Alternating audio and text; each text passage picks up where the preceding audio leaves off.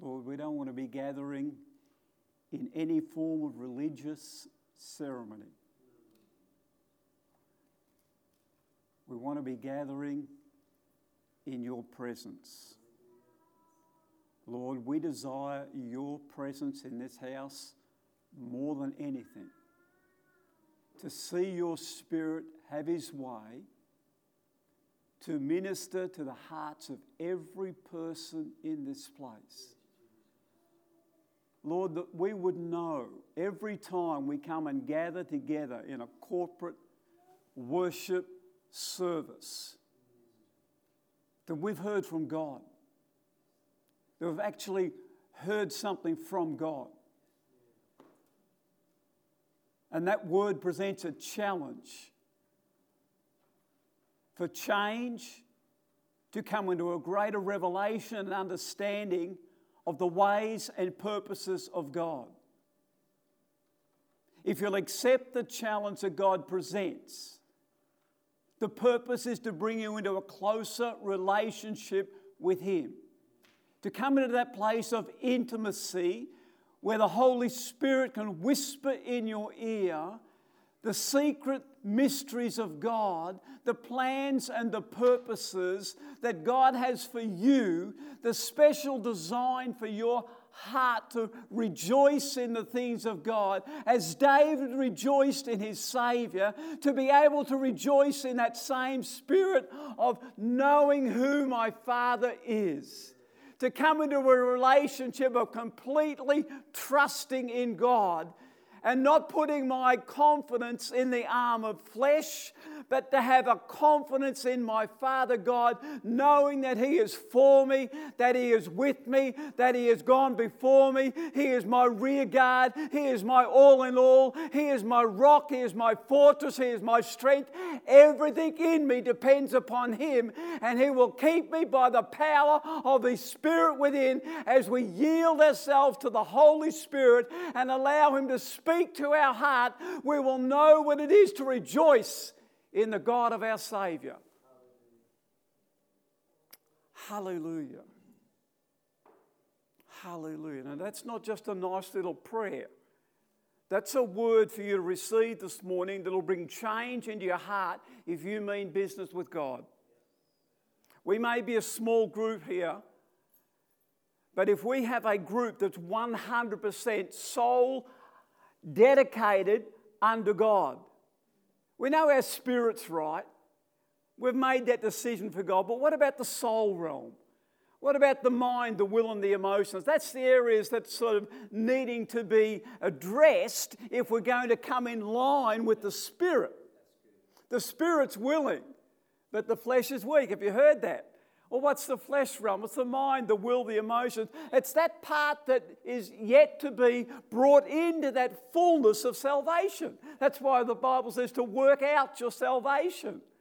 How do you work out your salvation? Well, you have to make adjustments to the things you're hearing and allow it to work through the, the realms of your mind to let your mind be renewed to the Word of God so that that renewing of the Spirit brings a transformation in your heart that causes you to understand the ways and the purposes of God, why you're here, what God put you on the planet for.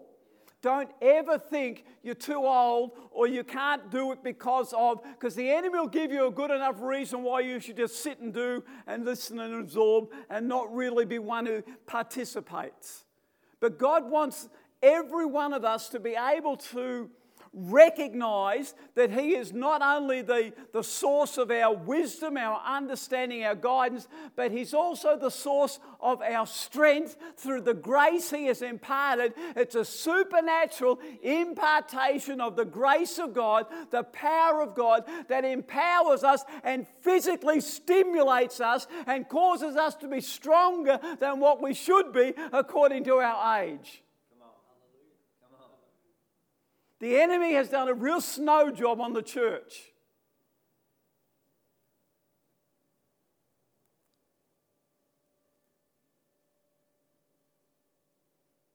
Where we begin to think in line with how many years we've been on this planet and how that should uh, fit in with a lifestyle according to what we see in others. But according to what I see in the Bible, you can live in the fullness of the strength of the empowering God right up until the time you transfer. From glory to glory to glory. For some people, going to heaven is going to be a shocking experience. Their mind is going to be blown apart by the shock of what I could have had while I was on earth. For others, that's another step of glory and just stepping into heaven, stepping out of this and into heaven. I'll tell you some stories now, but I don't want to get into stories too much. But there is a realm that God wants His people to live in, to walk in, to experience here upon the earth. And it's called days of heaven here upon the earth. On earth as it is in heaven. Thy kingdom come, thy will be done. On earth as it is in heaven. Jesus said, The kingdom of God is within you.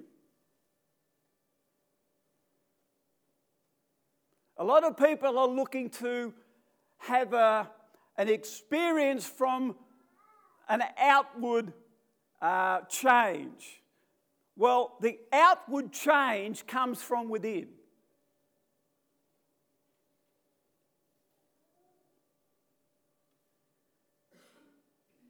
When you allow God to do His work within, there will be an outward expression that will shock some people.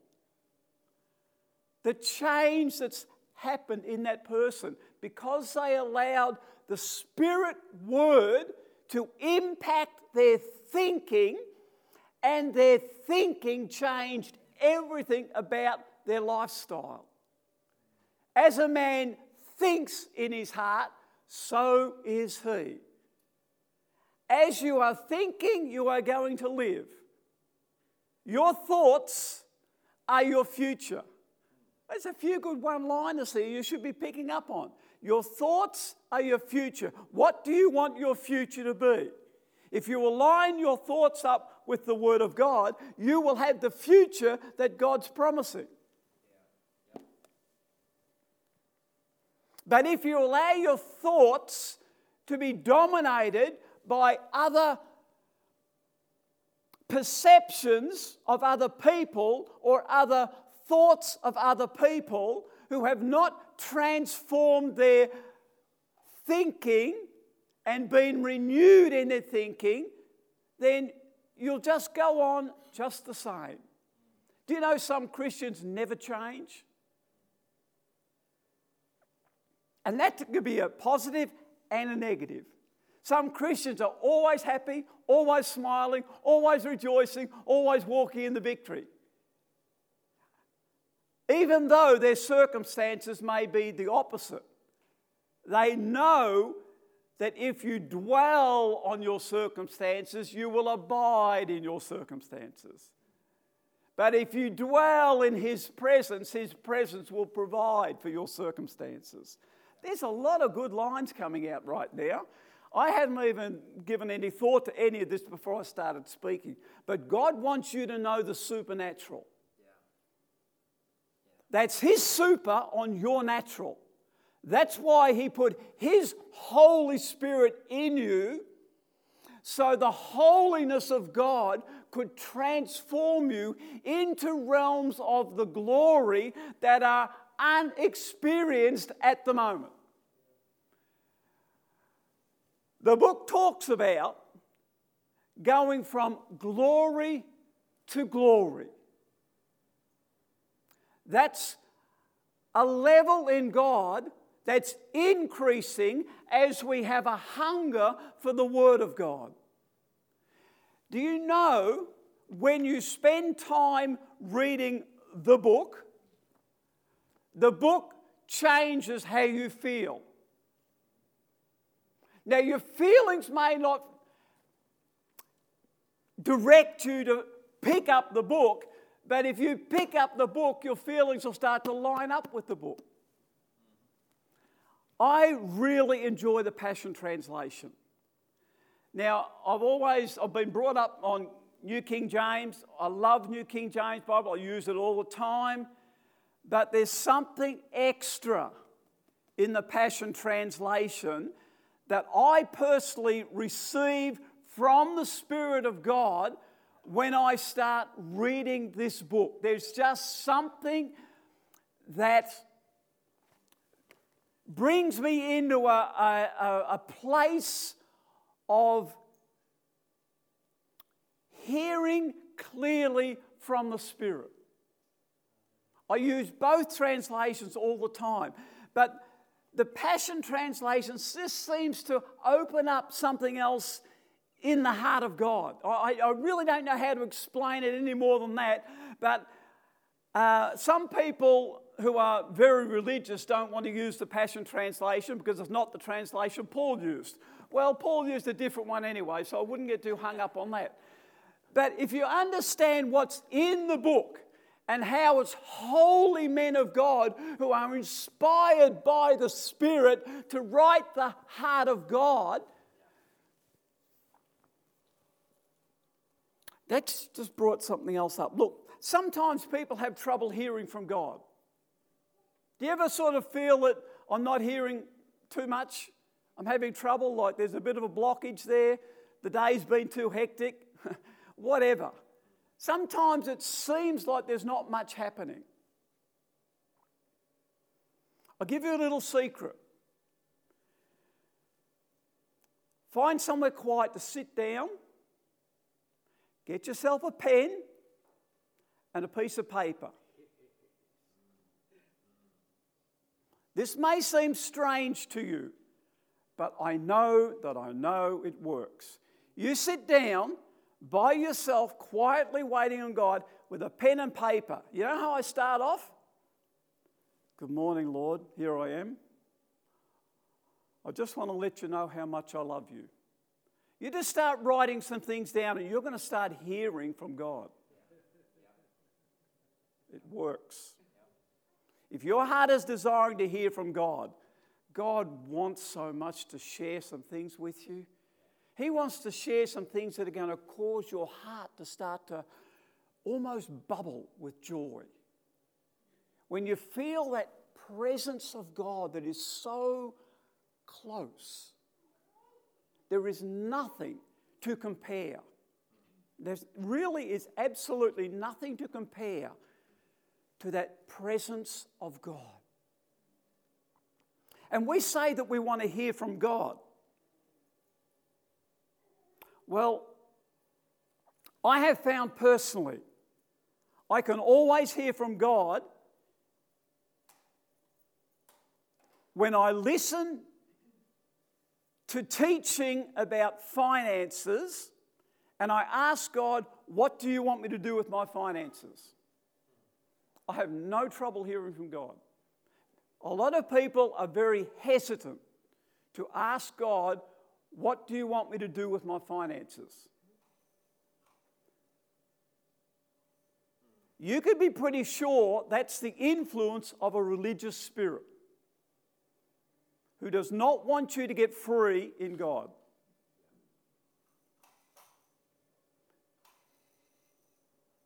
I have found over the years, I've been preaching for many years, and I found the thing that stirs up the most demons is teaching on financial overflow. Religious devils keep people in bondage. They hate the message on financial overflow. That is why you'll hear so many Christians talking against what they refer to as a prosperity gospel.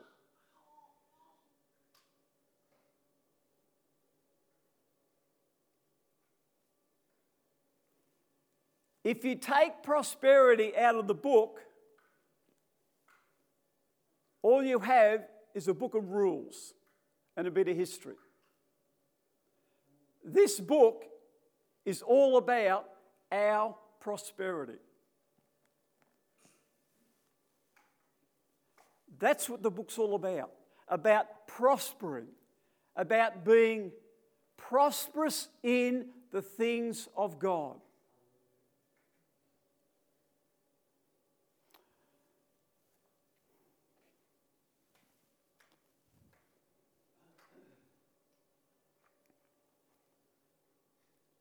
I looked up the word prosperity. It means successful, flourishing, and a thriving condition.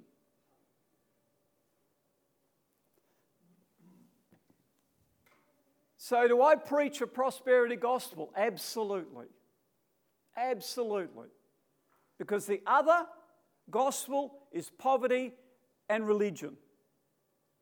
And it's really not gospel, it's doctrines of devils that keep people in bondage. So, how are we going this morning? We're feeling comfortable in church. I have an anointing for stirring up religious devils. I've done it many, many times. I know how to do it. I know how to clean out a church. So if you're feeling uncomfortable, just smile and nobody will know.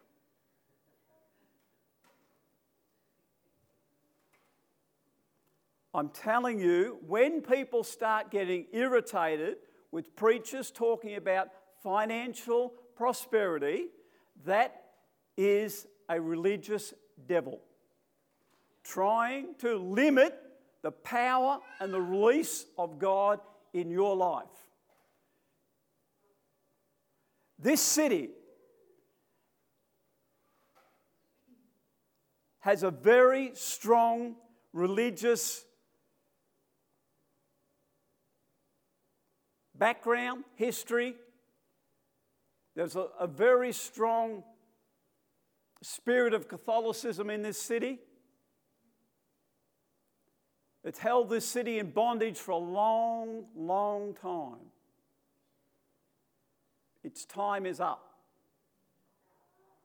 The church is going to break free from the spirit of bondage, from religious spirits and poverty spirits who have ruined the lives of many, many Christians. If you will allow the Word of God by the Spirit to permeate your thinking regarding what God has planned and purposed for you, you will come into a place of freedom and joy and begin to experience what the, the, the message of the gospel is all about. Now, I've been talking a little bit last couple of weeks about the glory realm. There is a release of glory when you are released from the bondage of religious spirits.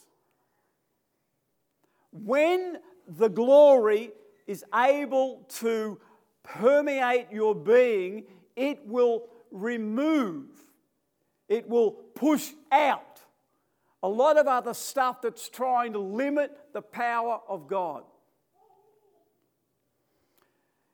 The first reference in the scripture, the first time the word glory is mentioned, is in direct connection with wealth. When it talks about the wealth of Jacob, it talks about the glory. When God speaks about the glory, it includes wealth, it includes splendor, it includes deliverance, it includes so many things in the realm of glory. The glory of God is the brilliance of God. It is the, the splendor of God, the Bible says that the glory, and Tim mentioned again this morning, the glory of the latter house, speaking about the church. You are the house of God. God wants to fill your house with glory. You have the Spirit of glory resident in you. How much of the glory of God are you allowing to shine, to work His work in you? How much of the glory do you desire? Do you desire enough glory just to get by with a smile on your face? Do you desire enough glory to absolutely flood and fill your being that you begin to ooze with the glory of God? When Jesus went up on the mountain with Peter and John, it says the glory of God came and it came out through him and he began to reveal the glory of what was within and his body began to glow and shine. It was like nothing this earth has ever experienced. You have the Shekinah of God resident in you. That Shekinah glory under the Old Testament was housed in a cabinet box.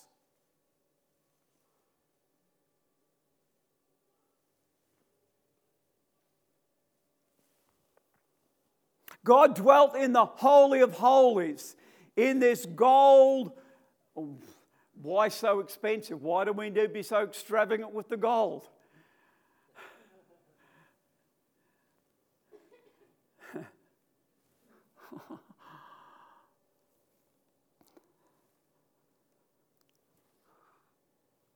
God is going to fill his house with glory. The glory of the latter temple shall be greater than the former. God is doing a work in the earth right now. Whether you are aware of it or not, there is happening. The greatest wealth transference is happening in this earth right now.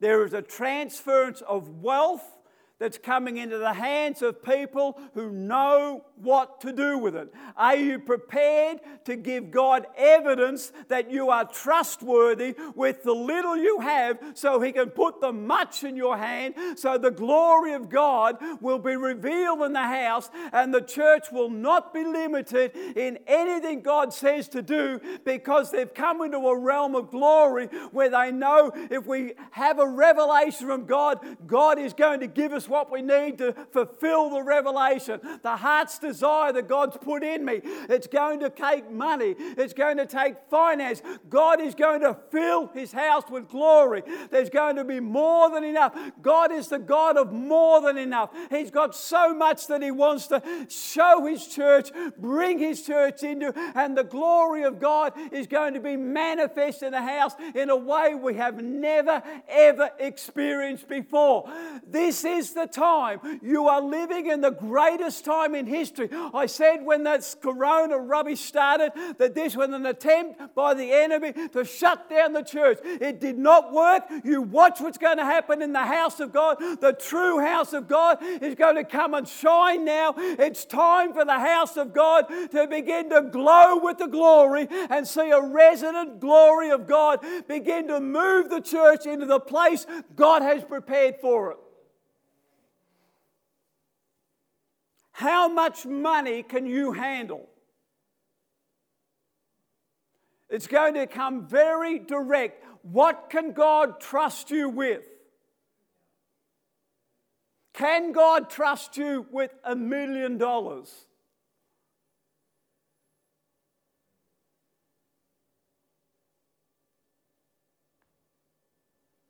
Can you even comprehend having a million dollars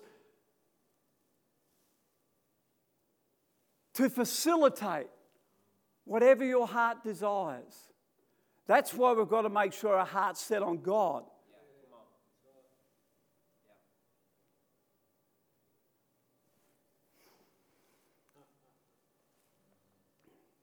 I feel like doing a little bit of teaching on finance. Would that be all right?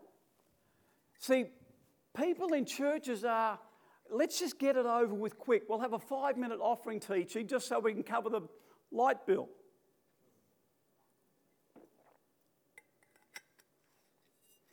Because we don't want the power cut off, do we? God wants to give you such a power connection. I'm telling you, if some of, some of the most experiential times I've had in God have been directly related to doing what God told me to do with money at an offering time. And it's not about so much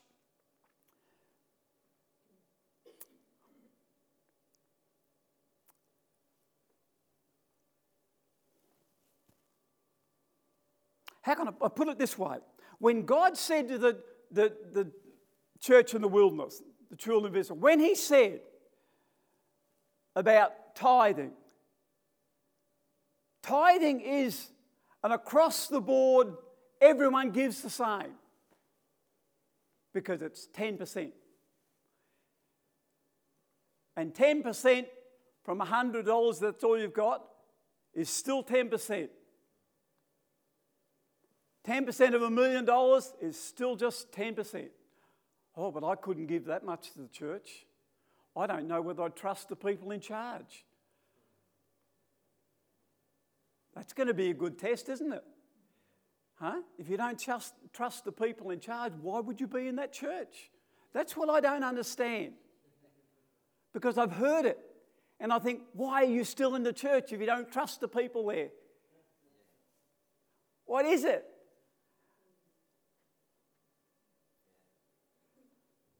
This is a really, really, really good time to say, Lord, please help renew my mind to receive what you're wanting to do in my life so next week can be the best week I've ever had.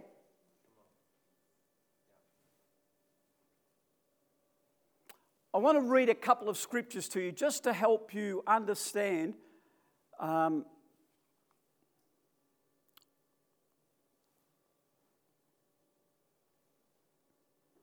John 10 10. Now, each one of these scriptures is a, a whole message in itself.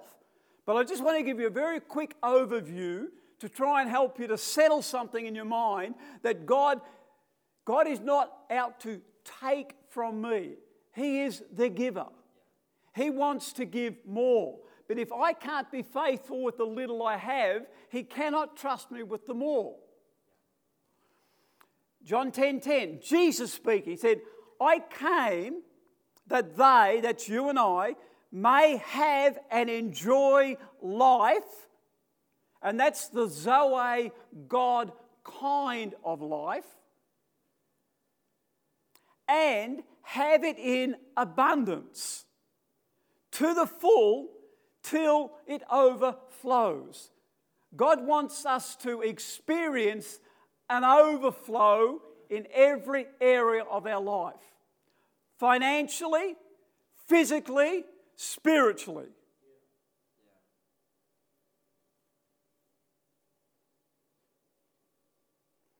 Malachi 3:10 speaks about more blessing than you have room to receive. More room than you can receive.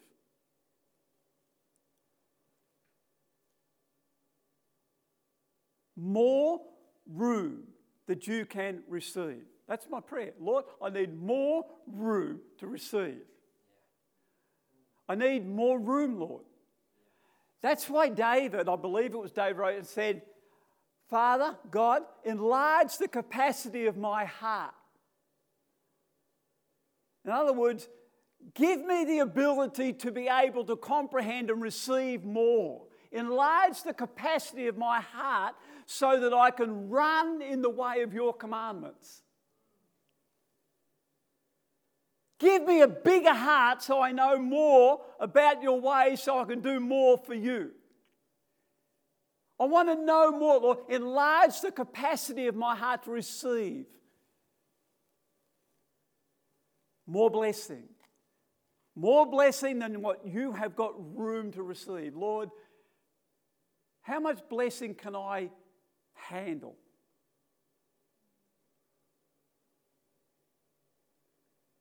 How much blessing do you think you can handle?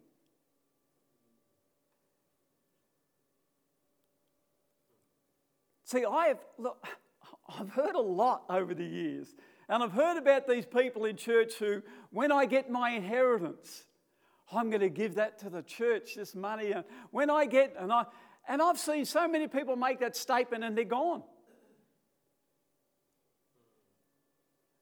with their money. May God bless them. And please,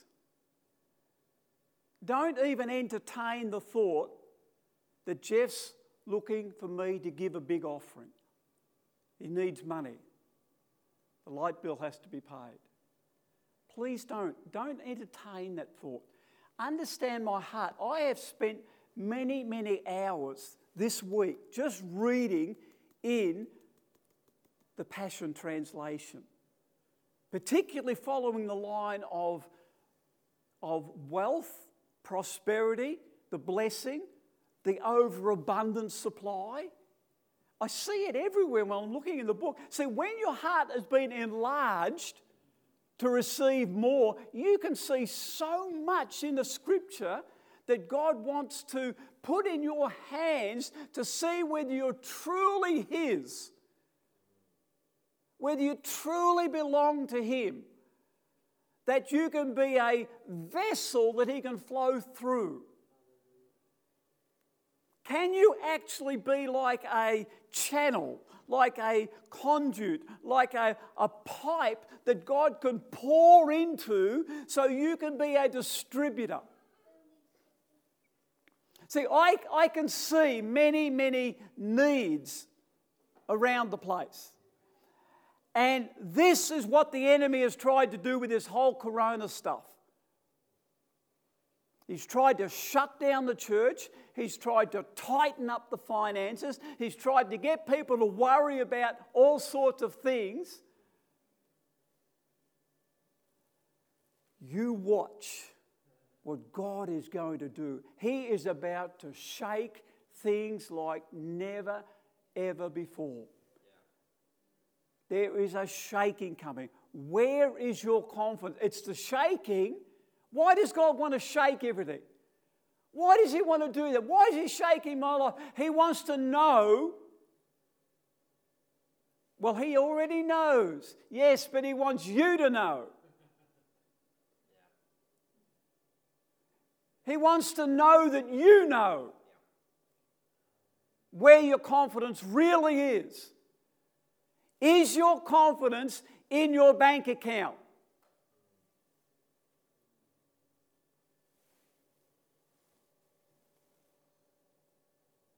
What happens if you go to the bank tomorrow and you can't get any money out? It's already happening. There is a financial transfer. I've been hearing about it for years, but it's, there are things happening now that you have very little understanding about, but there's, there's a spirit at work that's trying to pull down the church, but there's another spirit that's much, much greater, that's, that's a force that's to be reckoned with, that, that, man, there are so many things going into my mind at the moment.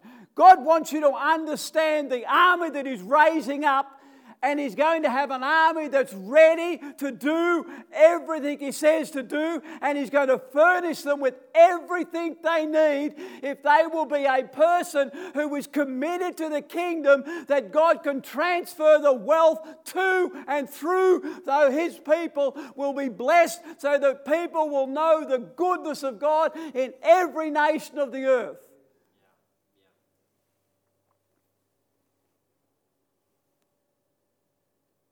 You cannot separate the glory of God from wealth. Religion has separated it.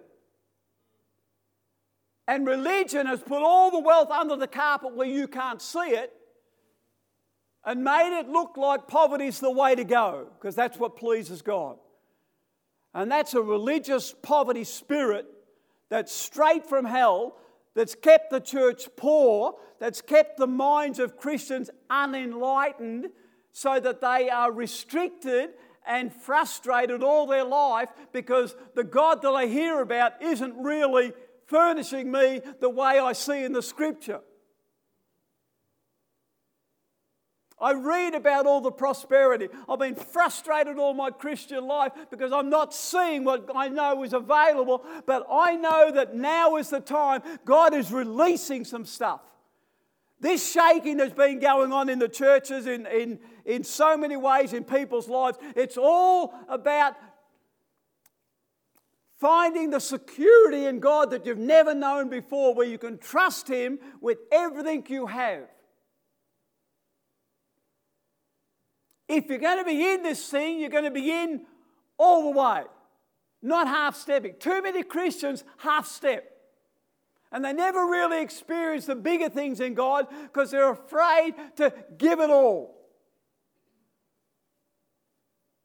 Are you prepared to give it all? I'm not, I'm not talking money now, I'm talking you yourself. Are you prepared to give it all to God?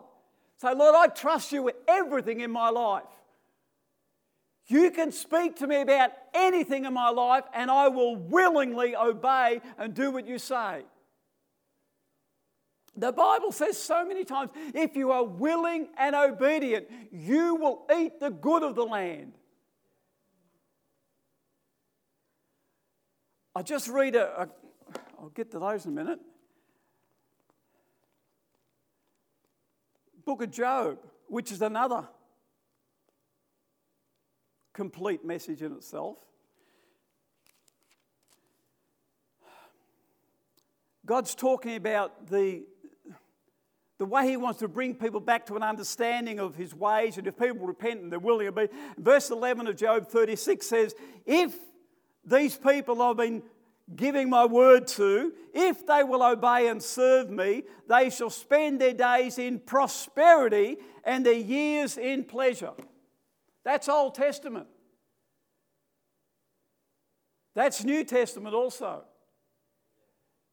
Because in the New Testament, Paul said that God is able to do super abundantly, far above anything you can think, ask, or desire. Are your desires God desires? Then God's going to back them up. It's very, very unfair of God to give you a desire to do something for the kingdom and then not give you what you need to do it.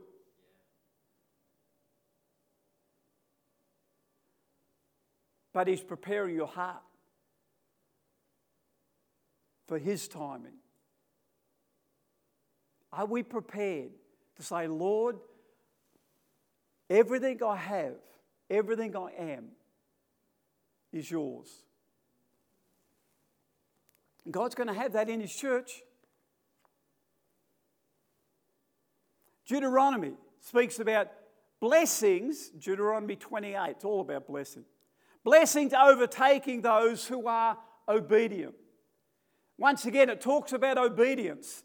And in, in Deuteronomy 28, in that first verse, it's talking about being obedient to what God's saying. If you walk in obedience to what I'm saying, then you will be blessed in every area of your life. And the, the word that it's talking about there in the obedience is the word shorma. And it means to hear intelligently and obey. If you will hear intelligently, and what's intelligently? By the Holy Spirit. He's the spirit of intelligence. He can quicken your intelligence.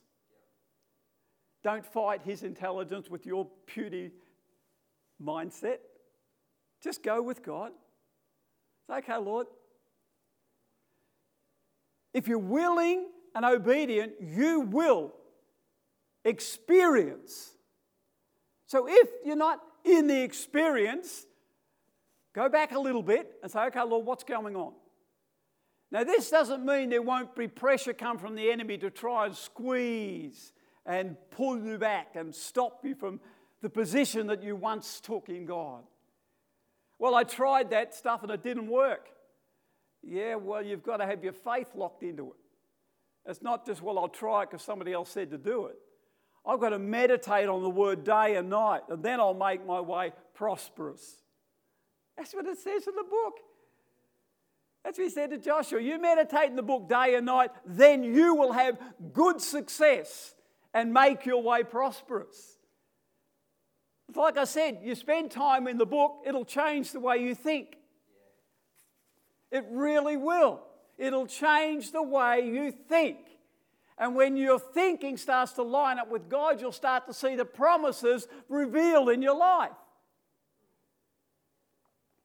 Blessings overflowing on the obedient. Another one that says in Deuteronomy, you shall have a surplus of prosperity. Who wants to be in the surplus area? What are you going to do with the surplus? Have you made plans? Have you got a vision? All right. If you want to come into the surplus, you have to be faithful when it's tight. Because that's the test. And sometimes when things get tight, people get tight. And the enemy says, Gotcha. Gotcha.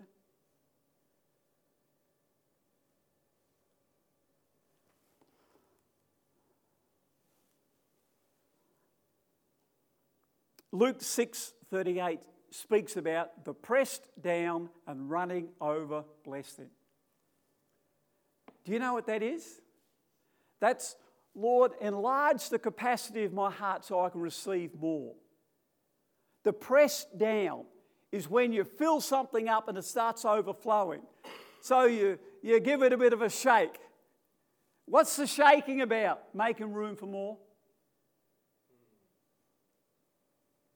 Lord, I don't understand what's going on. I'm making room for more. But Lord, I don't understand. Don't worry about it. Trust me. But Lord, I need to. No, just trust me. I've got to know that you'll trust me when you feel the ground shaking.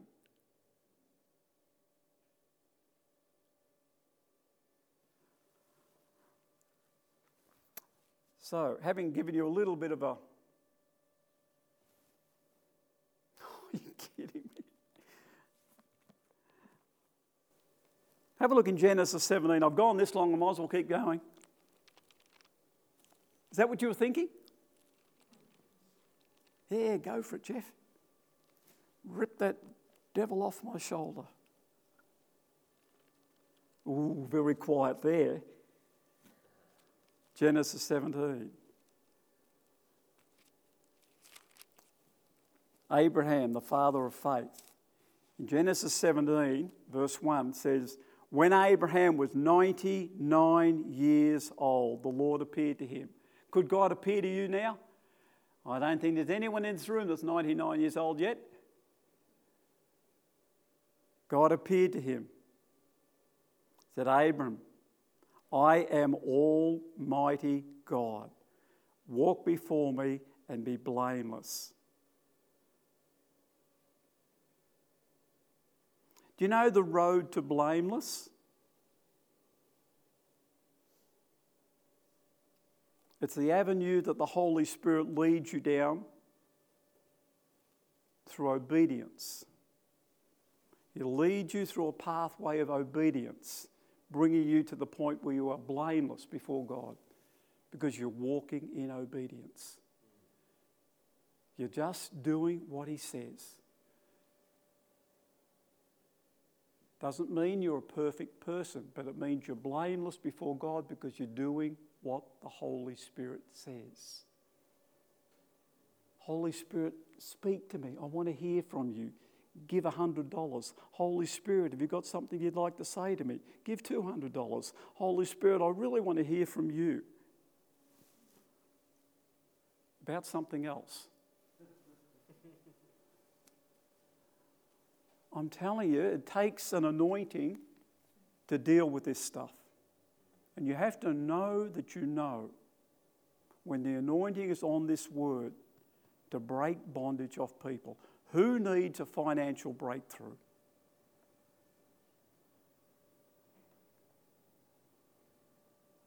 Who's felt the screws on for a while now? Who's felt the pressure over finances? Huh? God says, And I will make my covenant between me and you, and I will multiply you exceedingly. Exceedingly. And Abraham was exceedingly blessed to the point where kings and wealthy people said, just go away from it. You're getting too powerful. You've got too much of everything. For too long, the church has been peripheral to the world. The world's not taking any notice of the church. It's just like this little group of people that are a little bit irritating at the moment. You watch. You watch what God's going to do. Do you want to be in the glorious temple that God's raising up in the earth right now? He's going to fill the house with all the glory, all the gold and silver, it all belongs to Him. And the temple is you. Do you want God to deck you? And that doesn't mean flatten you, He wants to deck you out. The Bible talks about, you look in, in the book of Song of Solomon and the way that the, the, the, the, the way that the, the extravagance, oh, that's, that's just, that's too extravagant. Have you seen the car he's driving? It's just too extravagant. Have you seen the way, oh my, it can't be God, it's upsetting too many people. Do you know how many people Jesus upset? And do you know who he upset? The religious, the Pharisees, that spirit of tight, that spirit of greed, that spirit of lust. Oh, you can't say that word in church. They lusted after money.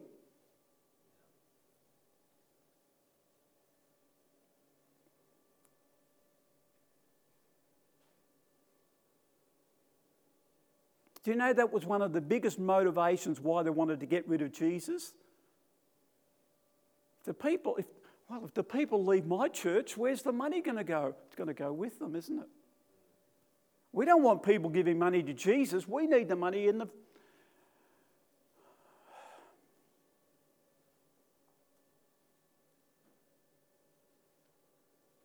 Oh, we're not going to talk about money in the church. It offends too many people.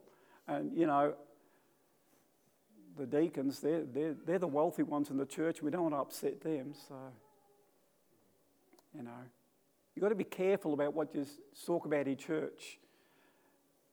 You know, if you had a little more wisdom, you wouldn't have spoken like that so many years and upset so many people. The church would be full now. But what would it be full of?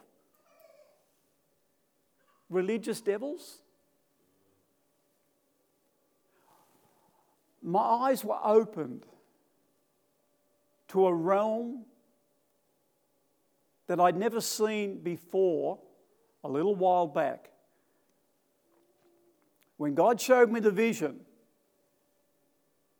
up near Spooky Towers over there, that thing is a monument to religious bondage and devils. How dare you talk about our cathedral like that? That thing is a monument to bondage and religion. You'll upset some people. Good.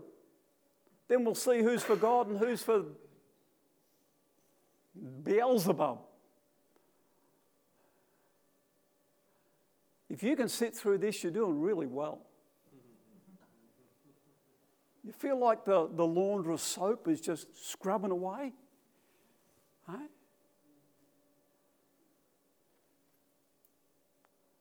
This sort of stuff will bring the greatest freedom into your experience that you've ever known. And when God knows your heart is free from the love of money, then He can flow it through you and you'll begin to rejoice in the glory of God.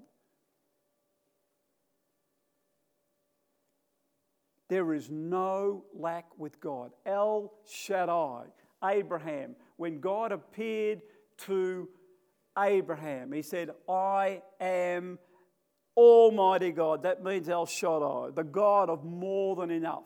Not the God of just enough, but more than enough, the overflowing supply. Who wants to get into the realms of the overflow? It's going to take a change in your attitude.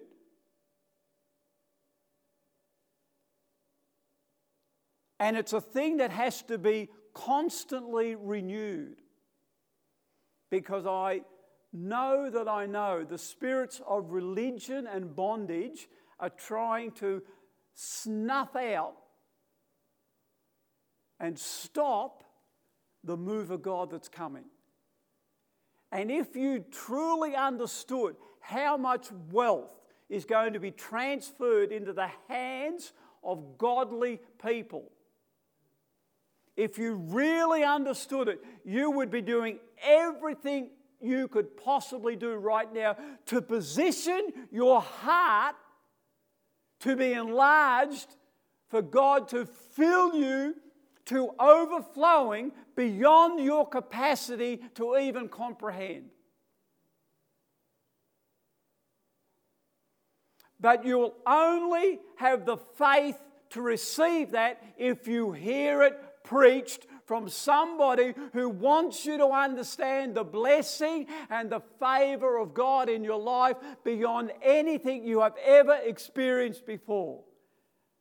And I've said it, maybe I said it just before, some of the greatest releases in my life came as a result of being free with the money.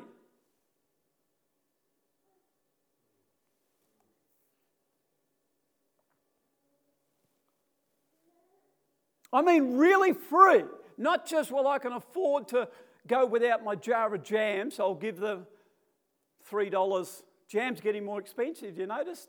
Have you noticed everything's getting more expensive? What about giving it to God and letting God look after everything you've got so you have a supernatural supply? Where is the God of the supernatural? He's waiting for you. He hasn't changed. But He's waiting for your mindset to change so He can reveal Himself. Well, this is not what I came to church to hear this morning.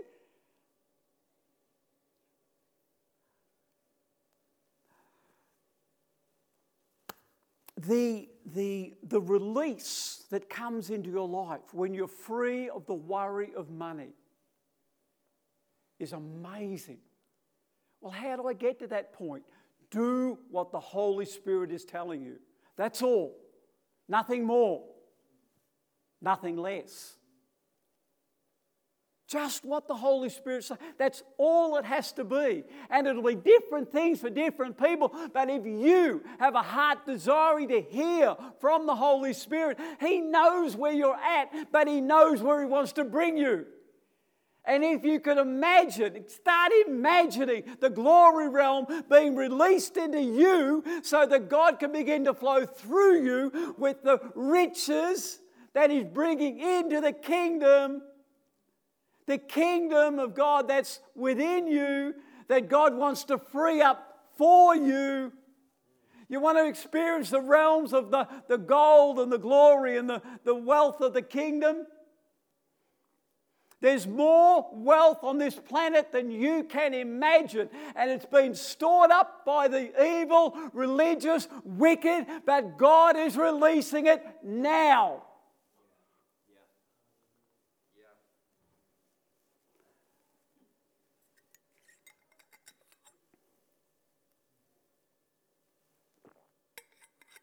Look, you might as well settle it. This is the message for this morning. This is it. Because God wants to do something in this house. God wants the light shining in this house. Because there's a preacher here who's not scared of telling you the truth.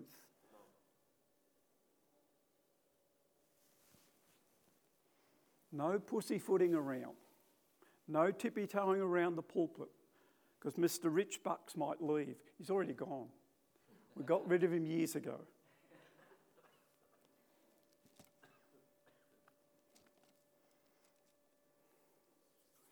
How far is he going to go this morning? Just getting started.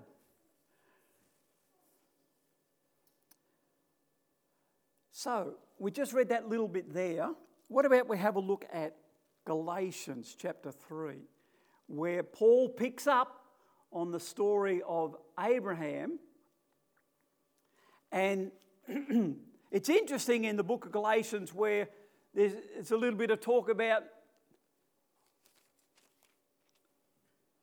Standing fast, therefore, in the liberty which Christ has made you free, and do not be entangled again with the yoke of bondage.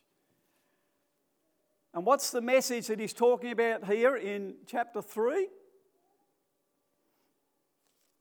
Have a look at the, the last verse, 29. He's speaking, he says, And if you are Christ's, then you are Abraham's seed and heirs according to the promise the promise of blessing beyond you can even imagine. If we go back a little bit in verse 13 of chapter 3, Christ has redeemed us from the curse of the law. What was the curse of the law? Well, if you didn't keep the law and you couldn't keep the law, you had a life of, well, it wasn't good. Poverty, lack, going without, Because if you don't walk in obedience, you give the enemy an opportunity to mess with your life. Because when you know the truth, who wants to know the truth? One person, two people, three, four, five, six. If you know the truth, and it's not, well, I know about the truth, I've heard that preached. It's a knowing. When the Bible's talking about knowing, it's talking about experiential knowledge. So when you have an experiential knowledge of the truth, or you take it on board and walk in it, the truth will make you free. Free you from the spirit of bondage. Free you from the spirit of poverty. Free you from the spirit of sickness. It just goes on and on and on. More freedom than you can handle. Free. So here it says, Christ has redeemed us, that the blessing of Abraham might come upon the Gentiles in Christ Jesus, that we might receive the promise of the Spirit through faith. So, there is the blessing on Abraham that comes on the church because Abraham is known as the father of faith. So you need faith to believe what the word is saying so you can step into the place where God can do what he says he's going to do. So we need to exercise our faith in it, and you exercise your faith by doing what the Holy Spirit is telling you to do. Why does God talk about money? Why does the preacher talk about money? Because money is the connection that God wants to have with you because the heart and the money have a connection because the scripture says where your treasure is, that's where your heart is. God wants to know where your heart is, so He puts the word on you to see whether you release the treasure so He can have your heart.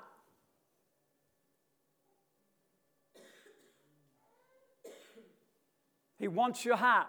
And he wants to know that your heart is free from that yoke of bondage or that tight spirit. So, if you are Christ's, you are Abraham's seed. If, if you are, yes, Abraham's my father, father of faith, great. Easy to read version says, You belong to Christ, so you are Abraham's descendants. You get all of God's blessings because of the promise that God made to Abraham. And Abraham was a very, very, very wealthy man. So was his son. And it was Jacob, who was the next down, the grandson, who had the blessing And when he left home with nothing, when he returned, the scripture says, Jacob has taken all our father, this is Laban, all Laban's glory. It was talking about all the cattle, the sheep, the wealth that had now been transferred through Jacob listening to the Holy Spirit or God telling him what to do, and God put the wealth in his hands. It was an experience of a lifetime for him. But when he returned, he brought the goods because God had blessed him because of the blessing that was on Abraham. That same blessing's on you and me. If we'll hear what the Holy Spirit's saying, do what the Holy Spirit's saying, then the curse will have no effect in our life. And money is the biggest issue because that's where the biggest opposition and challenge comes from. There is no opposition greater to any teaching that I've ever experienced than the one that comes against the teaching on financial overflow. It upsets so many people in church, and they go to another church where they can hear a, a watered down gospel that they're comfortable with because I don't want anybody messing with my finance because it took me too long, too hard to get it, and I'm not going to release it because I need it. Tight. The spirit of tight needs to be released in the house of God. It'll go one of two ways. This sort of word will either release something in your heart to God or it will move you on somewhere else. It's as simple as that. But personally, I want this house filled to overflowing with people who are overflowing in obedience to God. And money is just one of the obvious signs of I'm free in God. Money's not my God. Money does not tell me what to do.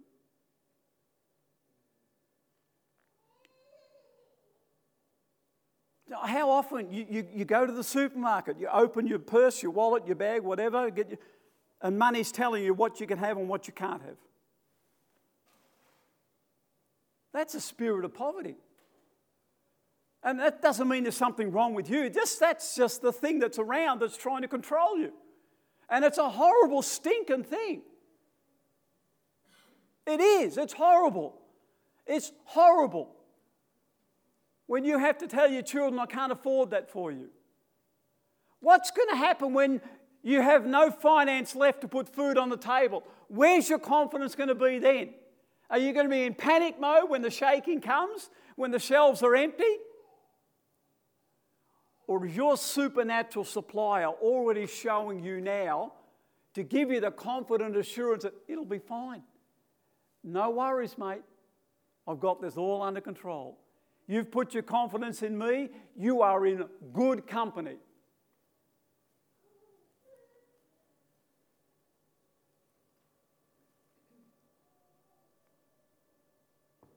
I was reading in uh, this Passion Translation a little bit the other day.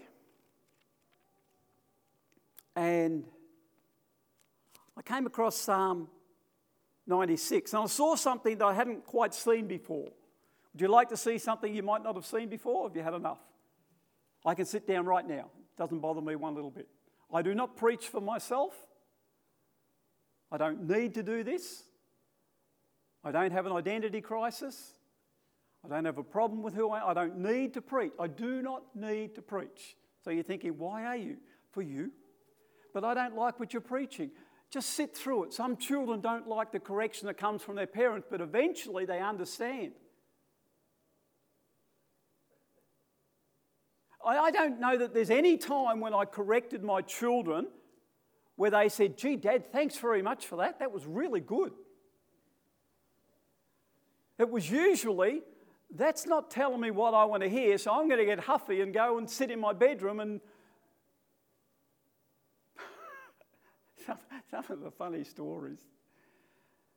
But I'm trying by the Holy Spirit You might think it doesn't seem very spiritual to me. Well, I'm doing this to try and help you in the natural to see what I'm telling you works. One time, I'll get to that in a moment. There was a time when I did not know. You have to know there's a, a, an anointing and a freedom to be able to speak like this in the church. One time I was in a meeting and Tim was sitting next to me, and it was the end of the meetings, end of the week meetings. I'd given everything I had. Did you hear that? I'd given everything I had. I'd given everything I had. Because I went prepared. I'd prepared my heart And I took with me what I had purposed in my heart I wanted to give to the Lord. And I was sitting next to Tim, and I had this was the final Friday night offering, I think it was, or Thursday night, I don't remember. That's all I had left. There's nothing else left. Tim was sitting next to me, and I felt the Holy Spirit saying, I want you to give more. I thought, I can't. So I said to Tim, You've got some money you can give me and he gave me some money. So I could put it in the offering. I gave it back to him.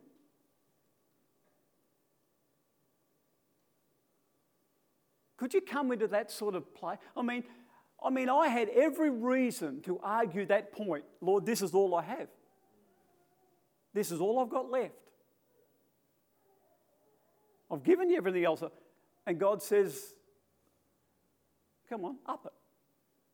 I can tell you story after story after story where I've heard the Holy Spirit speak to me. And when I've acted in obedience to what He has said, I have been astounded by what's happened the following week. We want to have supernatural experience, but we want to have it on our ground or our terms or our thinking. If you want to have a supernatural experience, you're going to have to do something beyond your natural. Did you hear that? If you want to have a supernatural encounter or experience with God, you're going to have to go beyond where you're at. Where you're going to have to push the boundaries a little bit.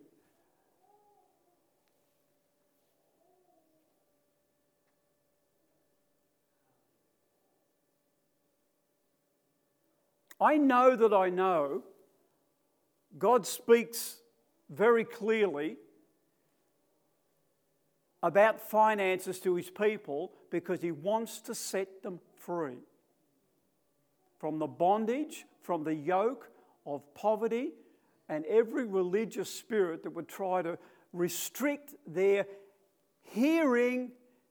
He who has ears to hear, let him hear. How do you open up your ears? By opening up your heart. What's the evidence you've opened up your heart? You give.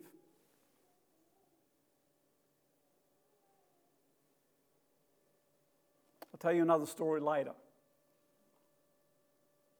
Because I want to try and get this point across. If you want to have a look at this, it's in Psalm 96. And I'm reading out the Passion Translation, and it's a beautiful psalm when you read about the king, the glory, the. One of the verse, verse, verse, this is talking about God.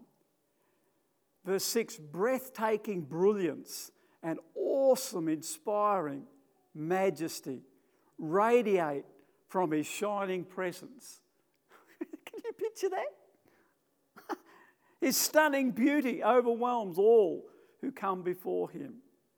Surrender to the Lord Yahweh all you nations of people. When God begins to shake, this world's going to really begin to find out where it's at. And all the nations of the earth are going to be shaken, and God's going to sort out who's who in the zoo and who's for Him and who's not. Let it shake, let it rip. It's everything or nothing for me. It's either in the church or everything's burning in the fire of God or go to the beach. I am not going to half step anything. If people don't like it, tough. But have you heard of tough love? Sometimes our experience can be a little bit uncomfortable. But God is going to move some of those uncomfortable thoughts out of us so we begin to rest in the comfort and assurance of my God is so close to me, it doesn't matter what's in the bank. That's not where my confidence is at.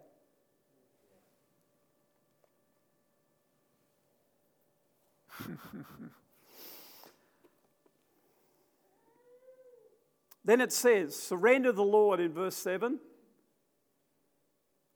all the nations. Then it says, surrender to him all your pride and strength. All your pride. What would stop you from giving to the Lord?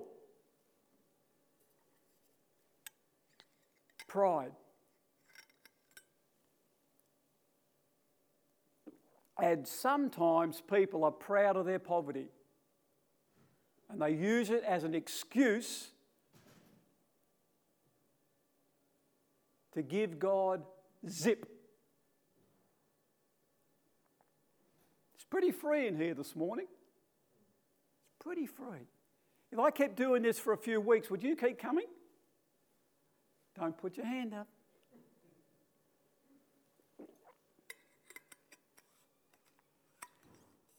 Sometimes children run away from home when they don't hear what they want to hear. But eventually they understand home's not such a bad place. Mum and dad really do love me. Surrender all your pride and strength. Um, the verse in Proverbs somewhere it says that the, the strength and the pride and the rich is in their money. Then it says, Confess that Jehovah alone deserves all the glory and honor. Do you know what my New King James Version says? Give to the Lord the glory due his name. The glory due. I got stuck on that. What's the glory due? What's the glory and honor? Give him the glory and honor. It's more than lip service. If the glory's talking about wealth, and the Bible says, give him what's due, what wealth could be due to God? Got it. Your tithe. The glory due. The tithe belongs to Him. It's holy. It is holy to the Lord. When the tithe is holy to you, and you, in obedience and righteousness, give it back to the Lord, that will be a work of holiness that the Holy Spirit is moving you in. Give Him all the glory due. Here it says, the glory and honor. And if you know your Bible, the Bible speaks about in Malachi, it's talking about tithes and honors, he says, If I am your father, where is my honor? What's he talking about? Money. You honor God through obedience. It's not about the money, it's about obedience, and obedience brings the blessing, and the blessing is part of the glory realm.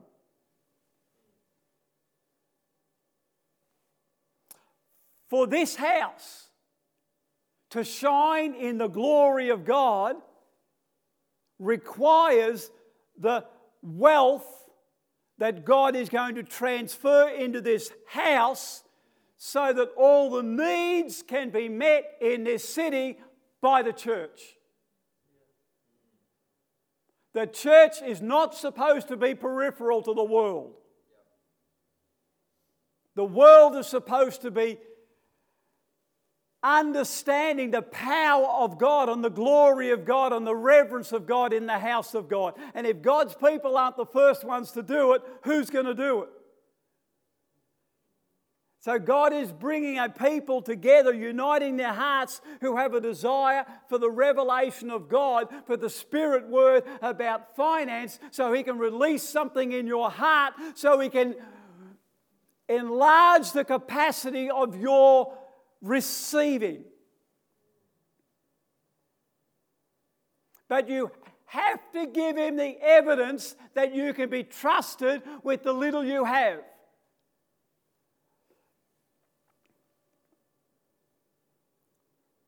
Then it says, bring an offering. Oh, really? and come into his courts and celebrate. Come worship the Lord wearing the splendor of holiness. There it is. How do you wear the splendor of holiness? When you honor the spirit of holiness and you treat what God says is holy, as holy, and do a holy work with what God has put in your hand. And you walk in the garment of holiness because the Holy Spirit has put on the righteousness you're actually allowing the Holy Spirit to fill and flood your thoughts so you move in a realm of supernatural expectation where the realms of the Spirit of God are now able to move you into a faith level to receive the glory that God has in store that He wants to bring you into.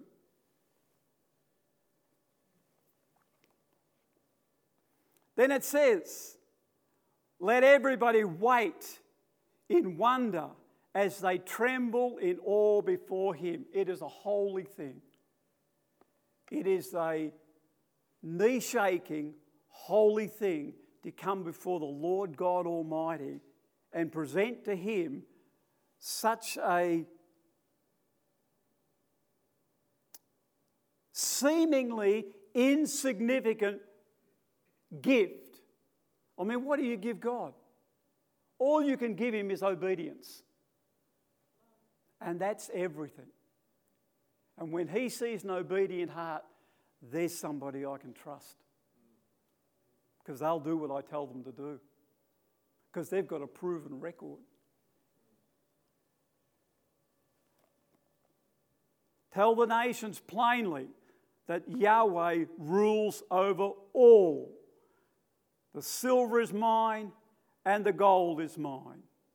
I've got it written in the book here. I've actually written it in this passage. The silver is mine, the gold is mine. He is doing a great job and nothing will disrupt him.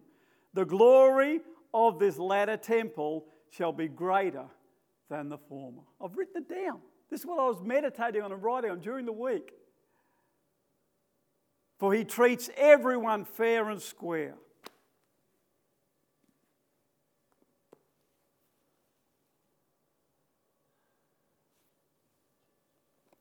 You know, I, I, thought about it and I, I sort of think tithing is a little bit like a subscription. Anyone here got any subscriptions? Some, some people uh, subscribe to Apple Music or Different things. You might have a book subscription. Okay, what do you do? You pay your money, you get the benefit.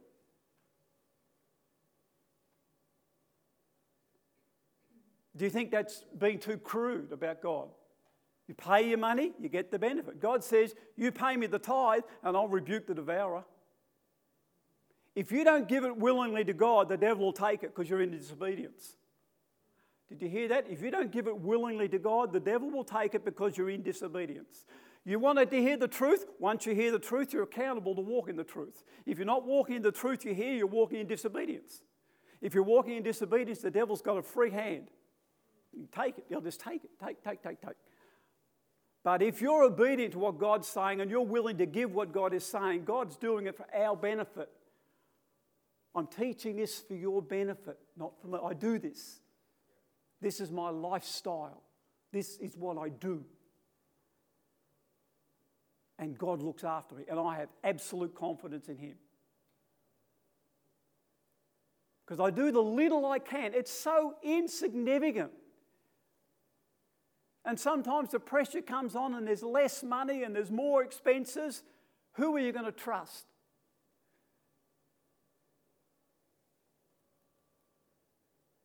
One scripture says, ascribe to him the glory. It's a bit like subscribe, isn't it?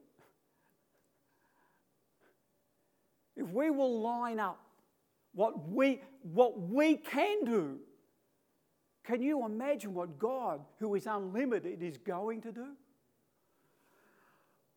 Lord, I am praying for every person in this place that you would help them to understand your heart your desire to bring them onto a place of enlargement, to increase their capacity to walk in the fullness of the spirit dimension, the realm that's above the natural, where the supernatural becomes imparted upon your life because you are willing and obedient to walk in the goodness of God, and the glory of God shall shine in your heart, shall shine in your life. There will be evidence of the tangible presence of God. There will be the healing of your body. There will be the strengthening of your soul. There will be the rejoicing in your spirit. Spirit, there will be an overwhelming supply of what God wants to have in your life so you can be a representation of the Lord Jesus Christ, making Jesus attractive to all, getting everybody involved in the glory and the praise of God, and all the glory to God, all the blessing to God, all the favor to God. And Lord, please let your word sink into our hearts. Help us to meditate upon this word,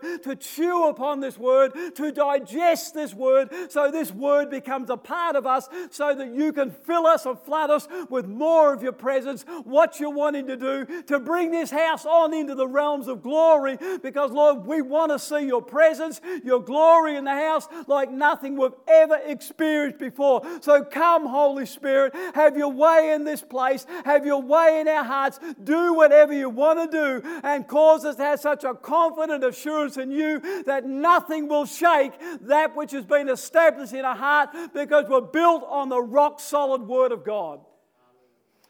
Glory to God.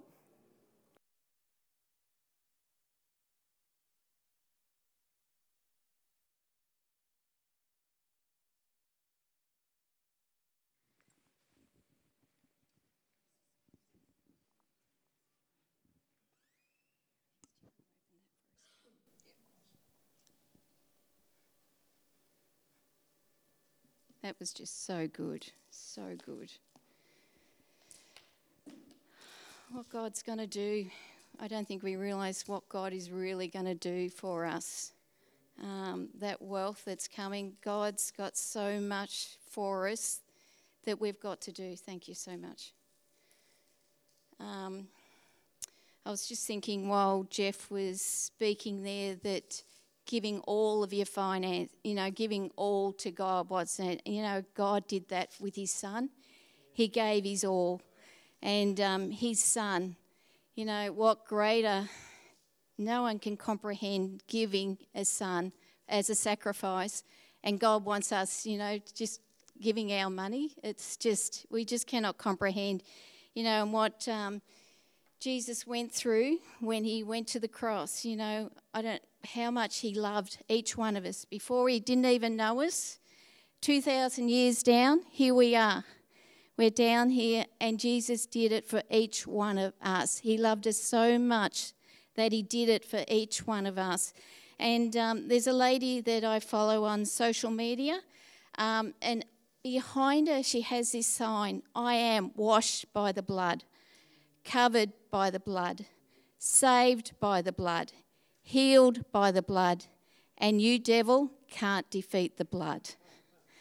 So if you'd like to stand, let's take the body of Christ. Thank you, Jesus.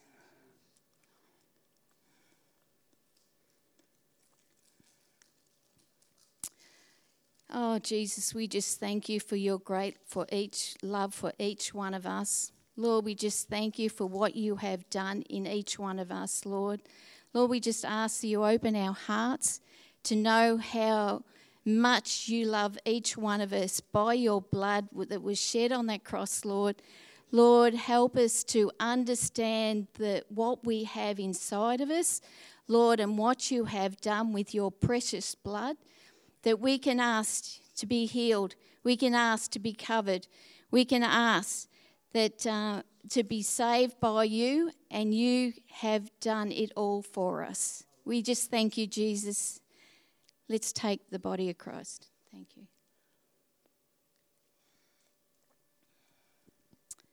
Amen.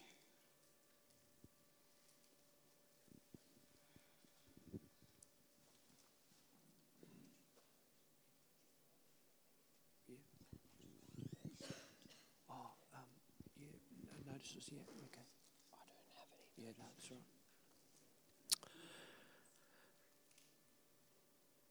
Hallelujah. Glory to God. Glory to God. Thank you, Jesus. Ah.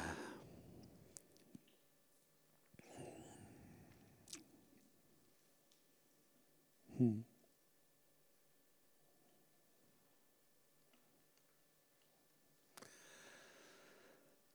Hallelujah. Um, it's exciting times coming. And very close. Very, very close. And uh, just got to remain open to what God is going to do. He says He's going to do it. And He's going to do it, and He's going to use His church.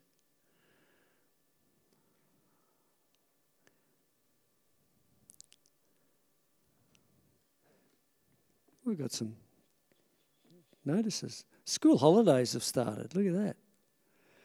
So um, our uh, fortnightly men's and ladies groups uh, having a break over the um, over the holiday break. We do continue our prayer meeting through the holidays.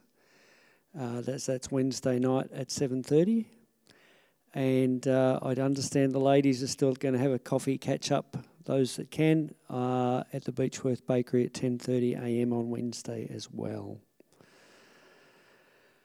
Now, uh, this week, uh, the Southern Cross Kids Camps uh, or camp is happening over in uh, Creswick, and uh, we had some people around this morning that were um, heading off there this afternoon. So they're they're setting up and getting ready and the kids will be here uh, tomorrow morning. They'll leave from up at the stadium, and uh, they'll have a week in Creswick, and uh, and it's a week of happy memories.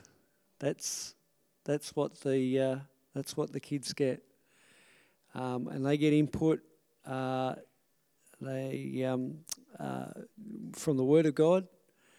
Um, they have buddies with them, so every child has a buddy with them and there's staff on top of that. And, uh, you know, these are kids that have, had it hard. So I get a bit, um, I get a bit emotional every time I talk about it. but um, they're the ones that, you know, they get the life's not fair bit. um, they, they, they've had childhoods that they shouldn't have had. yeah. But this is an opportunity for, for for Christian people to sow into these young people, and it has a lifelong effect.